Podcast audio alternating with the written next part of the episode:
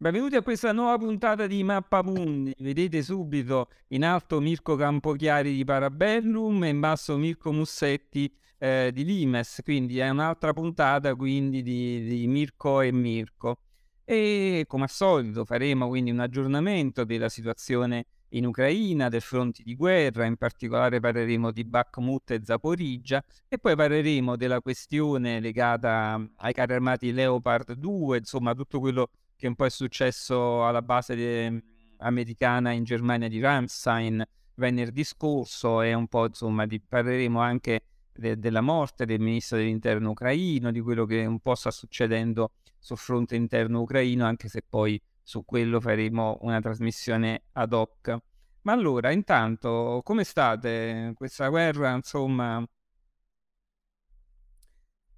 arriva un anno e insomma spero che non ci arriviate entrambi troppo provati, insomma so che Mussetti non sta benissimo. Sì, ho un po' di tosse, quindi chiedo già scusa. Me la cavo, ho berato di lavoro, diciamo. Eh, va bene, va bene. E allora intanto grazie per eh, questo screenshot che mi ha mandato eh, Mirko Campochiari di Parabellum, ricordiamo il, il canale ma anche il sito su cui segui passo passo, insomma, gli sviluppi della guerra. Apriamo così il primo argomento della giornata, cioè ci sono un po' di novità sul fronte, in particolare ci sono dei, dei successi, ma insomma me lo direte voi, eh, dei russi che stanno avanzando. Qui vediamo un dettaglio del fronte di Bakhmut, no? Mirko Campochiari, comincerei con te, perché sappiamo, abbiamo, ne abbiamo parlato in altre trasmissioni, da mesi i russi martellano, in particolare la Wagner, su questo fronte e dopo Soledar, eh, insomma, i russi forse ce la faranno, che dici?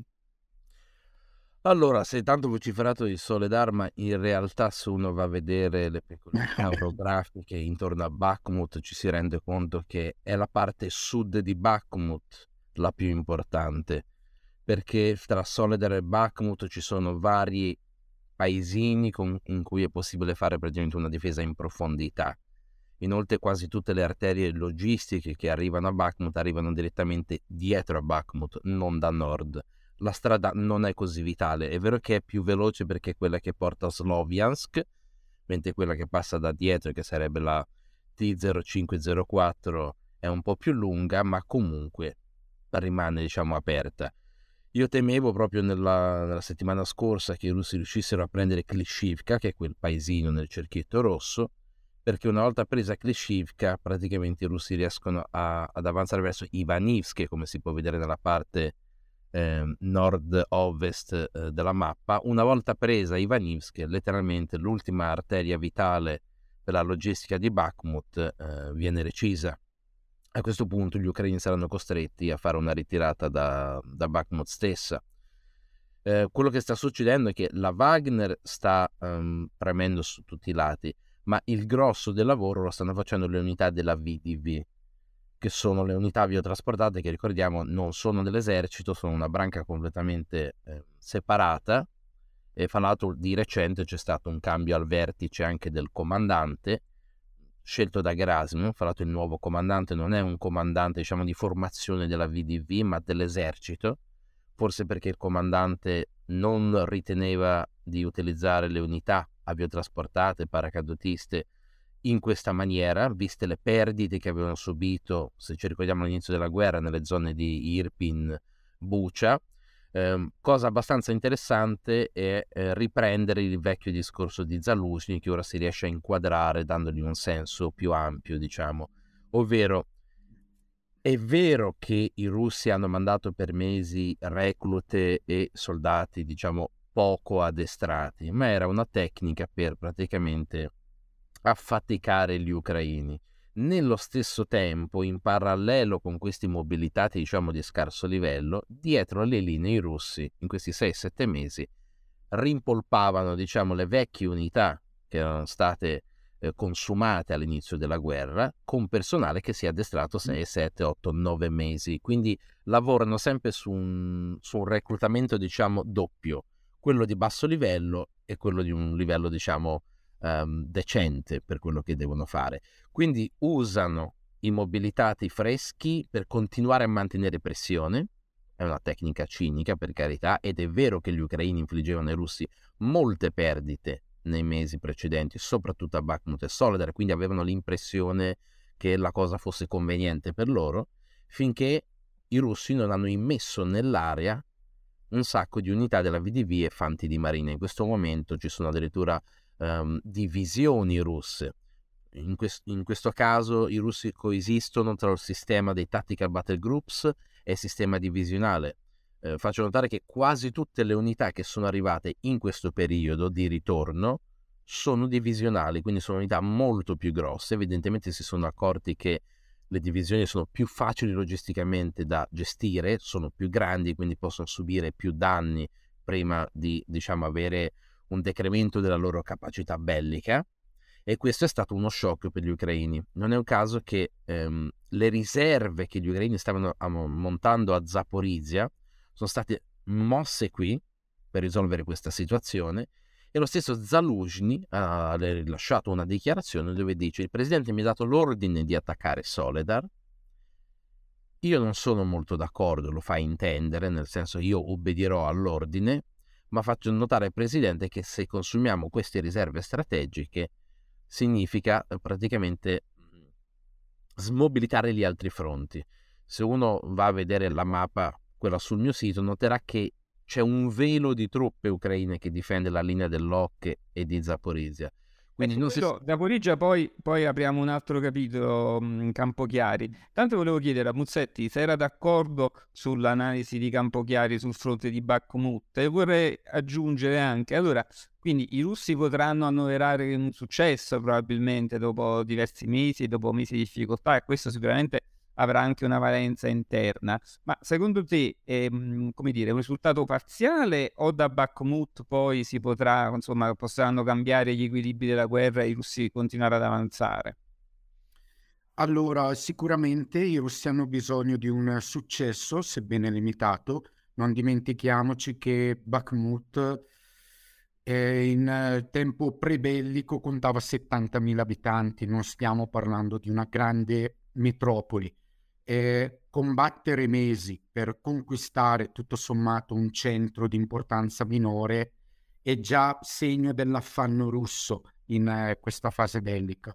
Resta il fatto comunque che adesso si sta un po' sbrogliando la situazione, approntando appunto questo semi-accerchiamento di Bakhmut. Hanno però i russi bisogno appunto di mostrare un successo anche all'opinione pubblica, se non alle forze armate stesse che devono anche un pochino riconquistare un morale migliore. Come lo stanno facendo? Beh, mandando avanti magari anche le truppe meno esperte. Penso in particolare ai detenuti. La Wagner sta arruolando moltissimi detenuti eh, dalle carceri russe. Ecco che in prima linea vanno proprio persone magari poco avvezze a combattere, magari che hanno già ucciso nel corso della propria vita, ma essere sicari o assassini non significa essere buoni soldati, per, per capirci. Dovessero morire questi soldati, e ne stanno morendo molti di questi carcerati, fai un favore quasi al Cremlino. Ecco dunque che il Cremlino cerca di prendere due piccioni con una fava. Ha bisogno però in questo momento di un successo.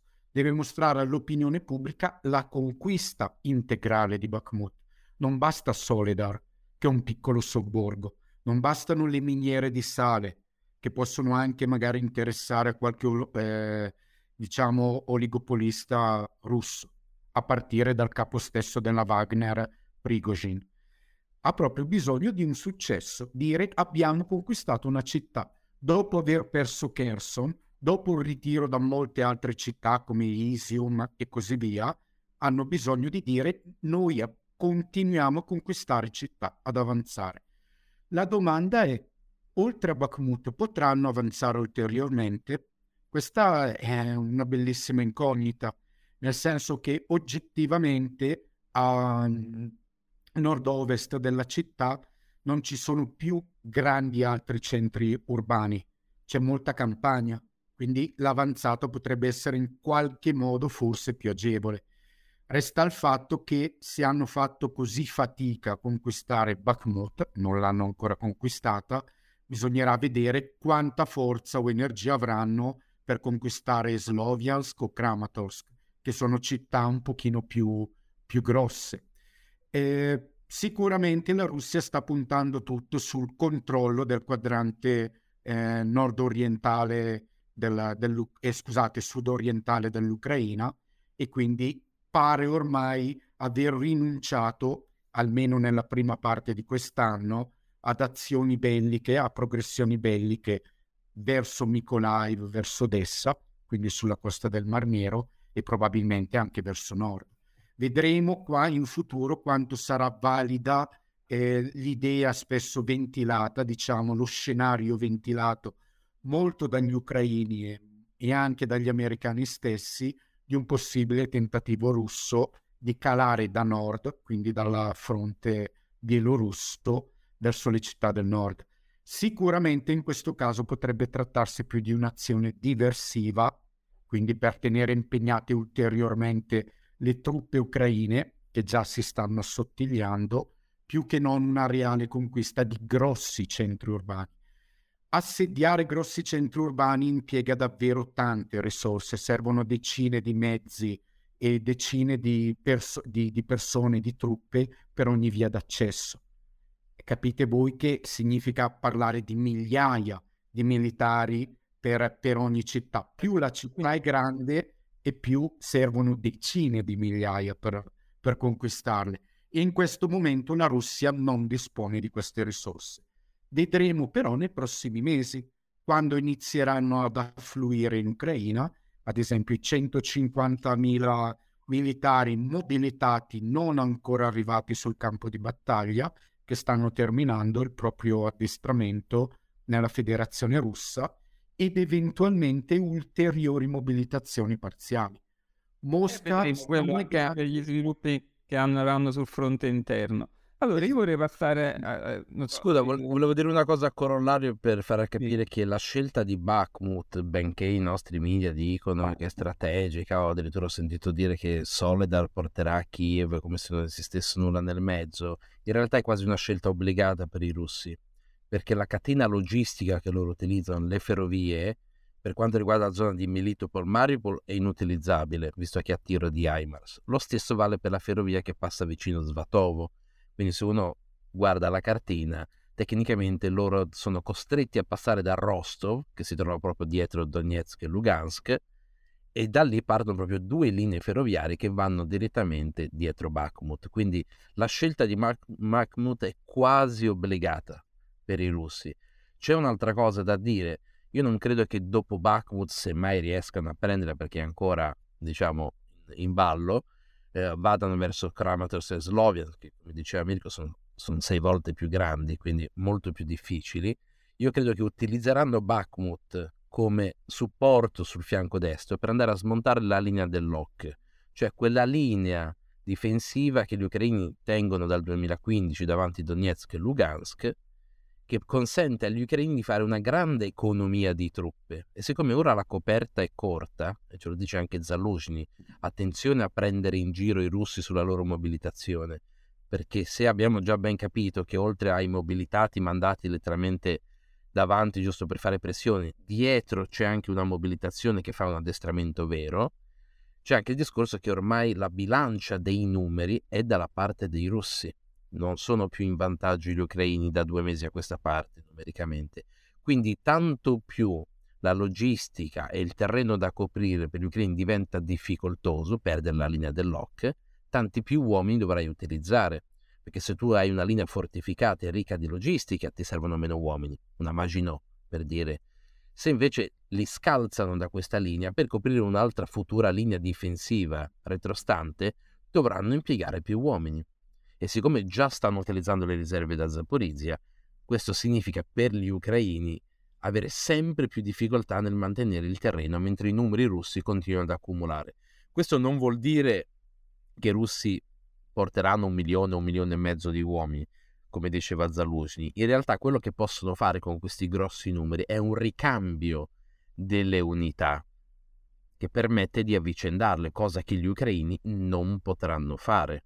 Allora, intanto io ho, questo vedete invece è il fronte appunto di Zaporigia che citava Campochiari, perché qui eh, quello ovviamente abbiamo detto il Donbass è il fronte principale in questo momento per i russi dove stanno ottenendo quindi dei successi quindi apro una parentesi, tutti i commentatori filorussi del canale saranno contenti per una volta, eh, saranno gli altri che ci accuseranno oggi di essere filorussi, mentre invece le altre puntate quando parlavamo dei successi ucraini appunto eravamo filo-ucraini. Ci attribuiscono un po' troppo potere, no? Sembra eh, che siamo sì, quasi sì, in grado di modificare le sorti del campo. Comunque li salutiamo tutti. Però volevo mostrare qui invece sul, uh, sul fronte di Zaporizia eh, c'è un assottigliamento di truppe ucraine, mi, mi pare. Che, cosa ne pensate?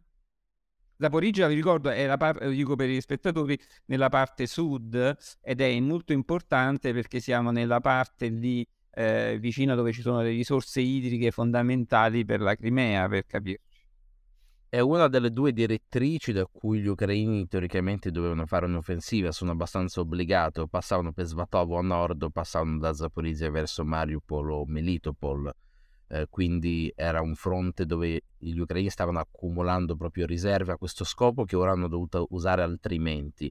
Non è un caso, se fai caso nella mappa, che sono sbucate unità della Wagner e l'avanzamento che in questo momento sta avendo più successo è proprio quello e se uno vede proprio a ridosso del Dnieper e stanno puntando verso Zaporizia.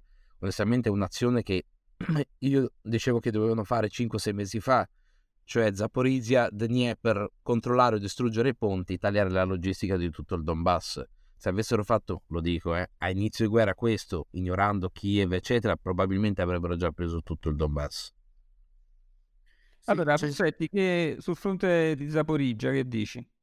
Allora, non dobbiamo dimenticare, l'abbiamo spiegato anche in altre puntate, che i russi, quando hanno, eh, diciamo, provveduto a spostare le truppe da Kharkiv in altre regioni delle regioni occupate, le hanno principalmente ammassate a Zaporizhia, non a Kherson e nemmeno nel Donbass, proprio nell'oblast di Zaporizhia. Questo perché? Perché la fobia più grande dei russi era che gli ucraini tentassero di spezzare la più grande conquista strategica finora attuata dai russi, ovvero il corridoio terrestre che collega la Federazione russa alla Crimea.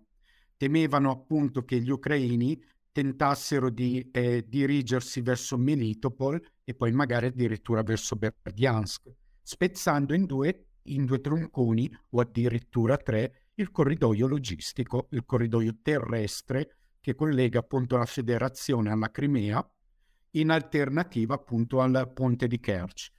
Eh, e infatti hanno tendenzialmente ammassato più truppe qui, sebbene Kherson all'epoca fosse sotto altissima pressione.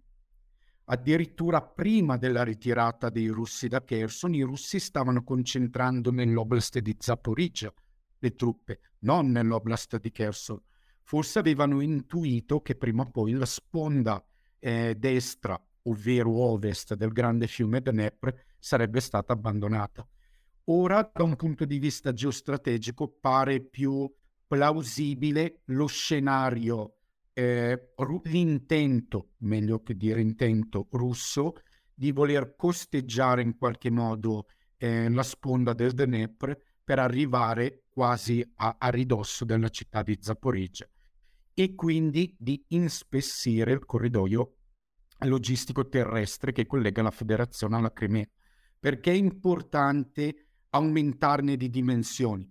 Beh, per tenere lontani gli ucraini dalle coste del Mar d'Azov. Attualmente con i sistemi d'arma forniti dagli americani potrebbero tecnicamente arrivare a colpire quasi la costa del Mar d'Azov, quindi anche i porti di Mariupol e di Berdiansk, che sono anche forme per il rifornimento truppe ehm, dei russi cioè i russi vengono riforniti anche tramite questi porti e soprattutto i russi non vedono l'ora di iniziare a ricostruire queste città. Mariupol, la, la ricostruzione di Mariupol è in qualche modo già cominciata, anche come forma di propaganda, eh? non solo per questioni di, diciamo, voglia russa di metterci soldi. Però ecco, è importante tenere lontana l'artiglieria il più possibile dalla costa della, del Mar d'Azov quindi stanno spingendo molto e conviene farlo ai russi in questo momento, Perché? Perché gli, gli, ucraini hanno spostato parte delle proprie truppe a difesa di cosa? Beh, a difesa di Bakhmut, che è sotto pressione. Quindi hanno assottigliato la linea difensiva a sud di Zaporizhia. Quindi questo è un motivo. In secondo luogo, i russi sanno che gli ucraini stanno gradualmente eh, terminando le scorte di materiale bellico d'origine sovietica e dovranno passare quasi integralmente ai rifornimenti eh, occidentali. Ma questo ricorre, eh, richiede parecchio tempo sia per il trasferimento dei sistemi d'arma e delle munizioni, ma soprattutto per l'addestramento a questi sistemi d'arma. La fase di transizione da sistema sovietico a standard NATO richiede tempo.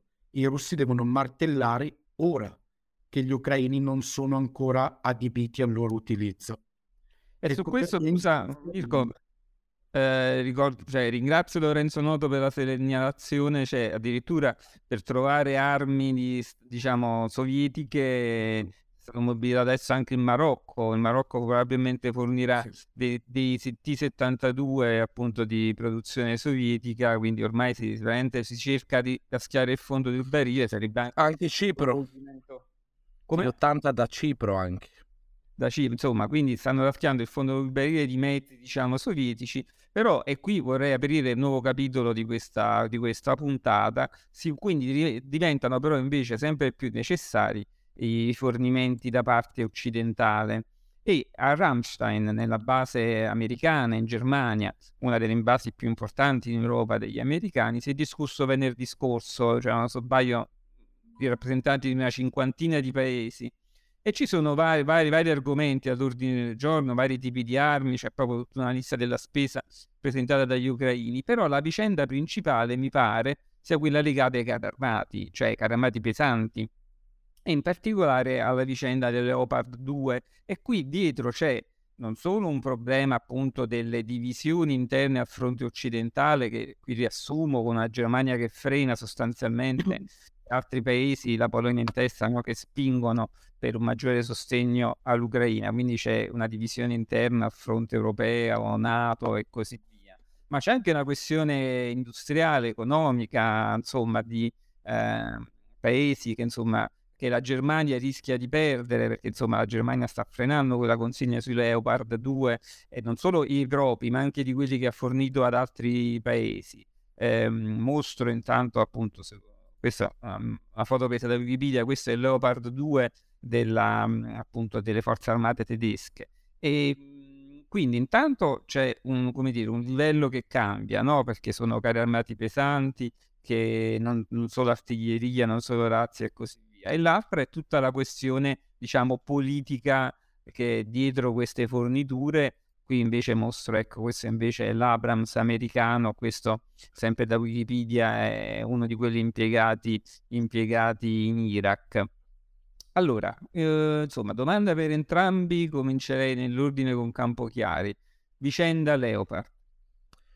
Allora, Putin sicuramente teme l'arrivo dei MBT eh, occidentali, quindi ha ragione anche di accelerare le sue azioni militari prima che ci sia un cambiamento, anzi sfrutta questa titubanza occidentale. La situazione è molto complicata perché i tedeschi hanno vari motivi per non dare i carri armati. Uno è la, eh, temono il retroengineering. Un altro è un motivo storico. Carri armati tedeschi che affrontano carri armati russi ricordano brutti momenti della storia e loro hanno una certa sensibilità per questo genere di cose. Un altro probabilmente è quello di non voler portare lo scontro con i russi a un livello tale in cui sarà impossibile poi fare affari con i russi in un futuro. Questo è un altro dei motivi. L'altro è anche logistico, nel senso che quasi tutti i paesi occidentali della Nato hanno carri armati di origine tedesca, a parte noi, i francesi e gli inglesi, tutto il resto degli stati, bene o male, ha Leopard, Spagna, Grecia, Danimarca, Finlandia, Polonia ed altri. Questo significa che in una situazione di guerra la manutenzione di questi mezzi ricade sulla Germania. Anche perché le clausole di utilizzo di questi mezzi sono molto molto restrittive I tedeschi ti permettono di avere i mezzi, ma per la manutenzione straordinaria la fanno loro. Non li puoi usare offensivamente, motivo per cui quando furono dati alla Turchia, che li utilizzò in Siria e ne perse anche parecchi, utilizzati male, diciamo, non è sintomatico della qualità del mezzo, i tedeschi si rifiutarono poi di mandargli gli aggiornamenti perché li avevano usati offensivamente in un altro paese. Quindi l'utilizzo dei carri armati tedeschi è molto condizionato da questo controllo tedesco.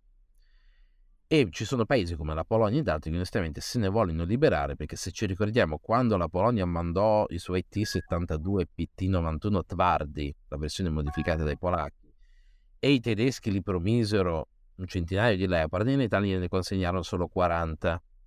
E lì i polacchi, se vi ricordate, avevano cominciato con quella storia del ok, allora ci ridate gli indennizzi della seconda guerra mondiale. Quindi ci sono paesi come la Polonia che hanno tutto l'interesse a sbarazzarsi dei Leopard e fare, diciamo, una logistica mainstream solo con carri eh, Abrams americani. Che hanno già preso, no? I polacchi hanno già preso dei carri armati Abrams. E della Corea del Sud, quindi vogliono sbarazzarsi dei Leopard. Il problema qui qual è? c'è una grossa ritrosia interna per tutte queste ragioni in Germania e, e c'è un gioco praticamente, io lo chiamo hot potato, oppure la, la calda arrosta, nel senso ti passo con qualcosa, non voglio io la responsabilità.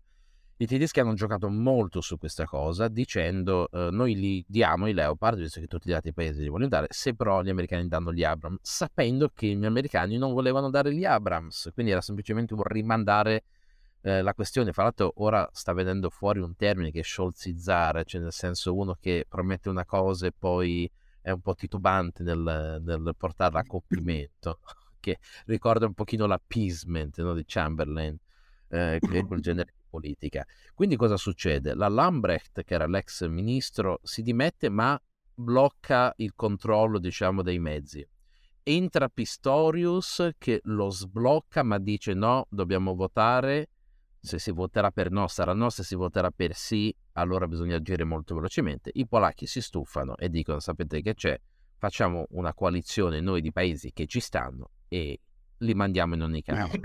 Le dichiarazioni di Morawiecki sono chiare, una è questa, cioè faremo una coalizione, la seconda è se la Germania non ci sta, noi lo faremo comunque, che la Germania lo voglia o non lo voglia. Questo ha forzato i tedeschi, bene o male, soprattutto tramite Pistorius, a dire va bene, ne mandiamo 19. Sarà risolutorio per la guerra? Non credo, nel senso che vedendo i consumi di questa guerra servono circa un migliaio di carri armati moderni all'anno.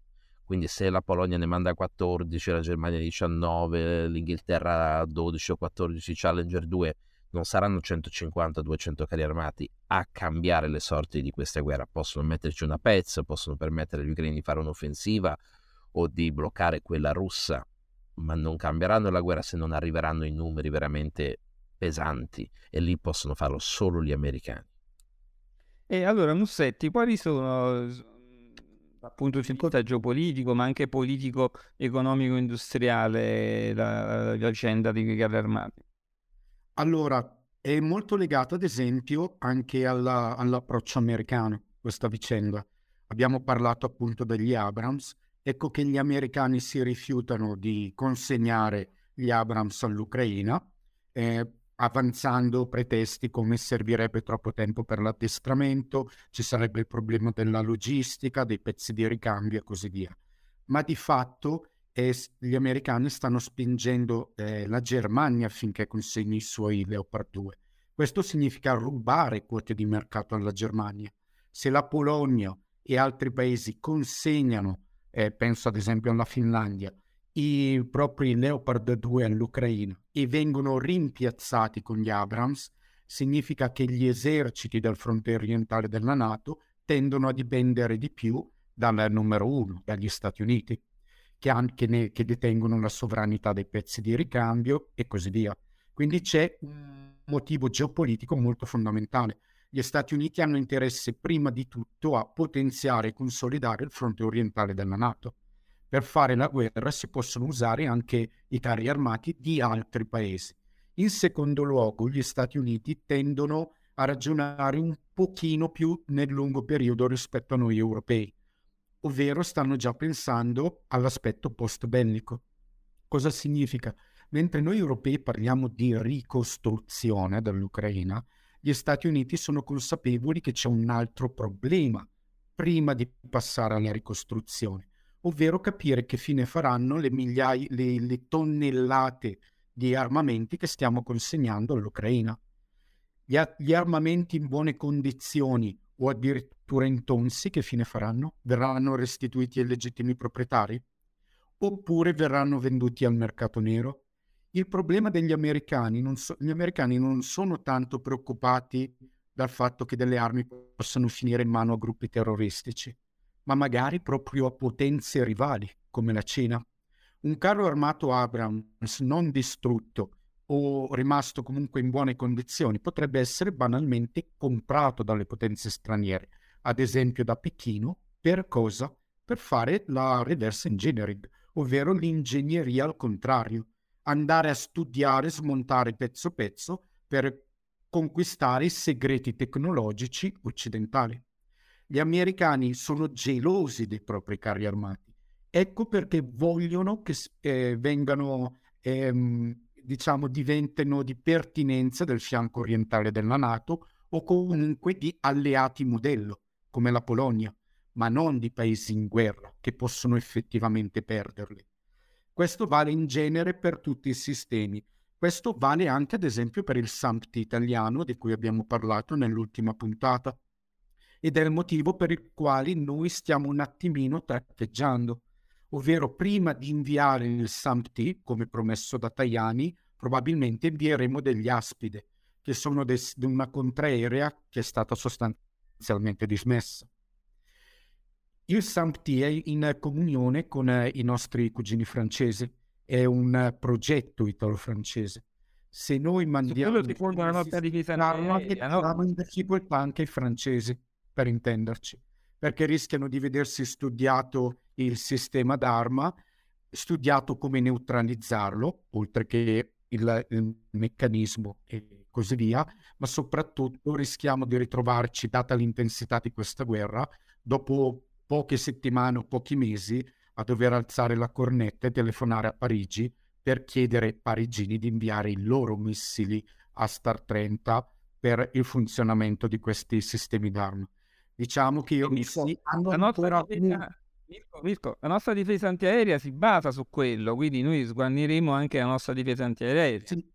Tenete presente che noi abbiamo sostanzialmente 5 eh, batterie ehm, eh, SAMP-T più una per l'addestramento che è totalmente insufficiente alla protezione del, de, dei nostri cieli, della penisola.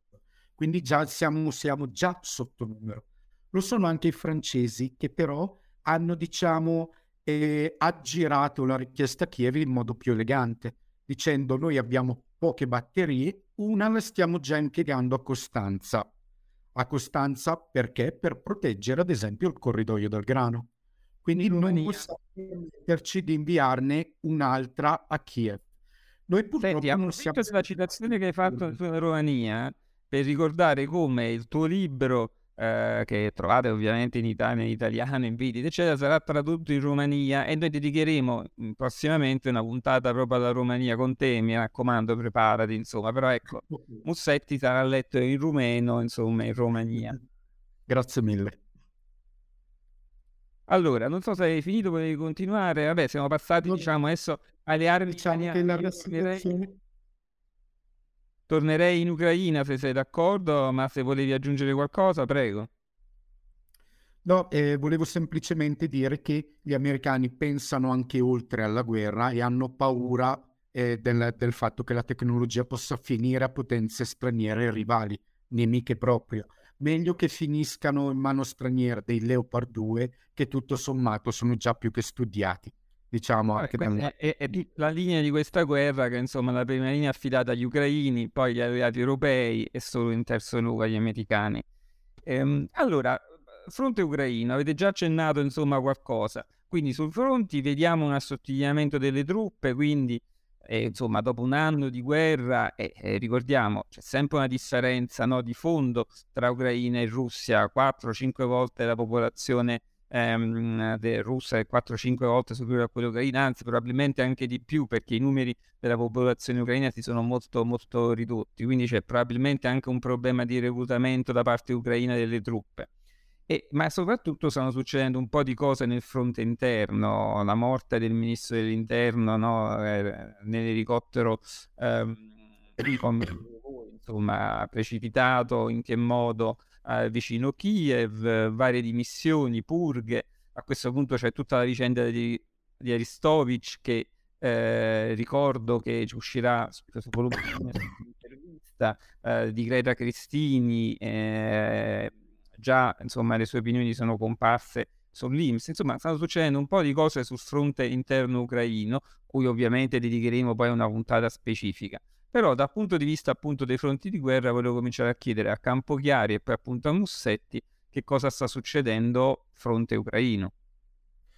Allora, io credo che già si sono viste un po' di avvisaglie su problemi interni. Le stesse dichiarazioni di Zaluzhny facevano intendere che non è così propenso a seguire la linea del presidente. La linea militare probabilmente è un'altra. Arestovic, come abbiamo visto, ha, di- ha fatto delle dichiarazioni ultimamente. Dice ora sono libero cittadino, posso dire quello che voglio. Dice che è impensabile che noi vinciamo questa guerra video online lo possono vedere tutti.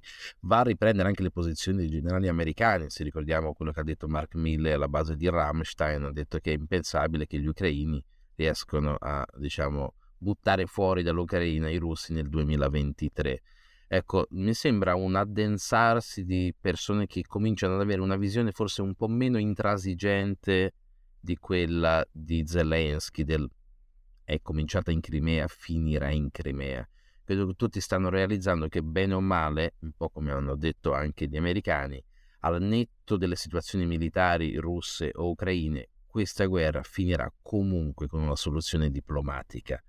E credo che tutte queste voci di dissenso all'interno, eh, qualcuna parla, qualcuna si ritira, qualcuna si dimette, quindi c'è una specie di eh, ripulizia. Diciamo che il cerchio di Zelensky diventa ancora più stretto. Qui mi diranno che sono filo russo però eh, questo è, queste sono le notizie, non è colpa nostra.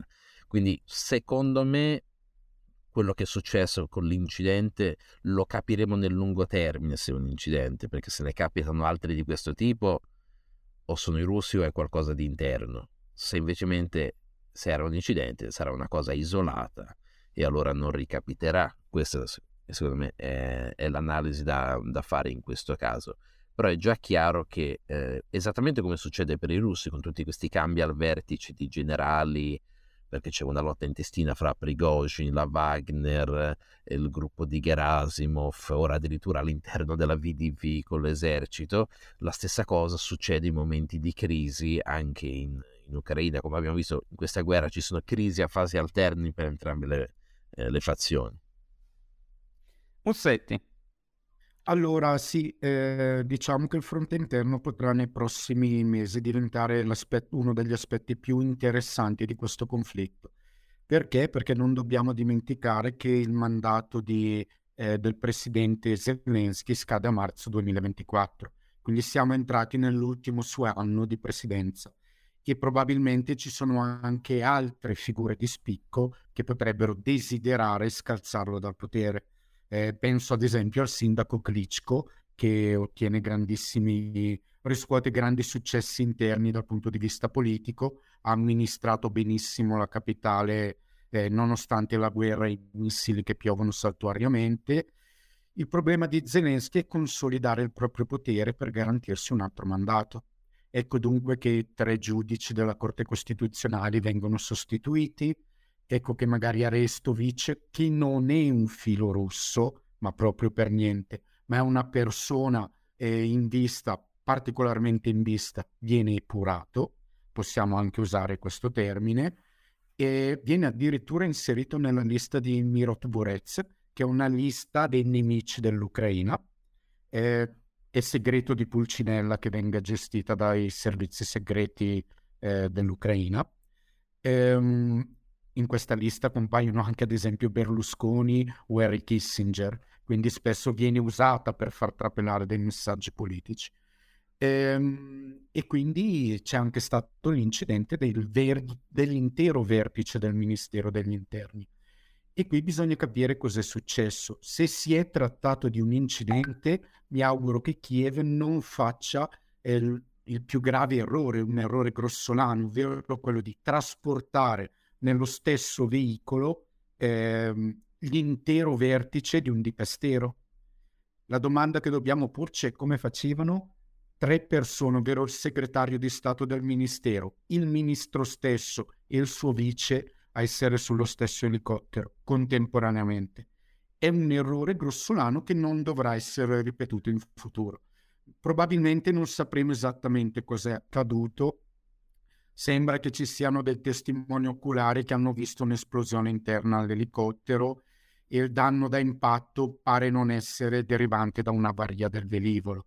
Quindi probabilmente è successo qualcosa. Capire chi è il mandante è davvero dura. Un missile lo si vede, ad esempio, però ma non, pare non essere stato un missile.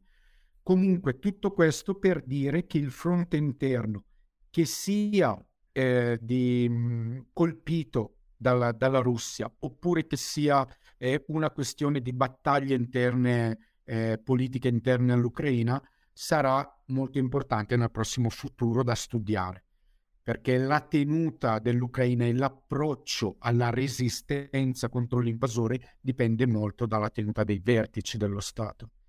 E qui però si sta giocando davvero una battaglia. Zelensky vuole mantenere il potere, ci sono altri che ritengono di essere più idonei del presidente Zelensky eh, al vertice dello Stato. Mettiamolo in questi termini. Allora, incredibilmente siamo nei tempi, per la prima volta penso nel formato Mirko e Mirko che tra l'altro eh, ricordo avete, la conferenza che avete tenuto anche a Modena, quello di Mes Club eh, appunto di Modena.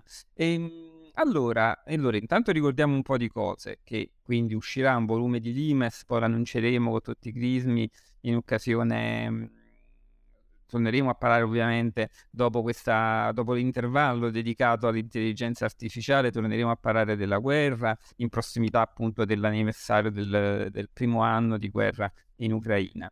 Vi ricordo tra l'altro che se stanno per chiudere le iscrizioni, c'è tempo fino al 31 gennaio per iscriversi alla scuola di Limes dell'anno 2023.